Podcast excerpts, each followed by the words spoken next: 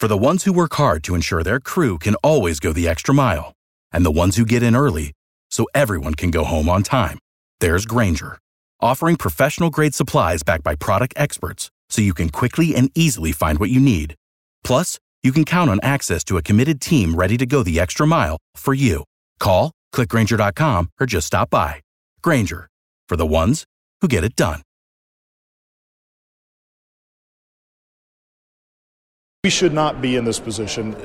This is like living Groundhog Day over and over again. We do this to ourselves every year. Congress wrapping up work for the year, punting most of the decisions into 2018. Washington insider Jamie Dupree outlined some of the unfinished business in his blog at WOKV.com. Fox's Rachel Sutherland joins us this morning and every weekday at this time from Washington for continuing team coverage. So, as we've seen already a few times play out, uh, just a temporary funding measure. This gets us what, into mid January? Yeah, the new deadline is January 19th that uh, lawmakers will have to get uh, a funding bill in place. Now, uh, this one that they pass is a continuing resolution, and it does include money for the Children's Health Insurance Program or CHIP through March, but it does not include DACA protections for people who brought here by their parents and have illegal status. Um, so it's kind of a, a win and a lose uh, depending on how you look at it. But uh, Congress, yeah, leaving the lights on before they headed downtown. Looked like they are breaking out of school yesterday when when they finished. the, uh, Jamie Dupree always says the most dangerous place to be just ahead of a holiday rush is the parking lot outside of the Capitol building because everyone's smelling no the jet fumes. Yeah. So on on the DACA thing, I mean, they're facing a significant deadline. What come March? So I, that's that's obviously going to be uh, up against it. That's right, and, and most people seem to agree they need to do something about this.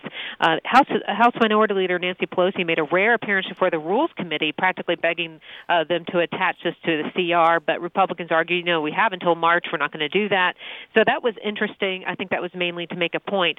Uh, in the end, they set their differences aside so they could get the bill passed. And here in Florida, we await uh, the next round of disaster aid. I know Senator Ted Cruz of Texas upset because the House passed plan is pretty inadequate for his, his state. He said they were hit by Harvey. Is there evidence that that's going to be like tops on the agenda when they get back after January 8th?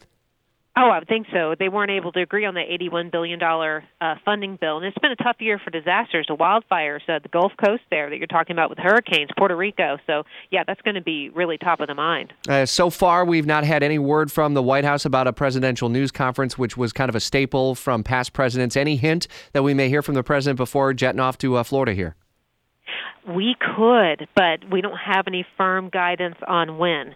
Uh, but there could be a signing, so uh, we'll just uh, stay tuned. Yeah, we will certainly stay tuned. Uh, the possibility exists that he may sign that uh, tax bill, and obviously uh, could be speaking before cameras before leaving Washington for Mar-a-Lago.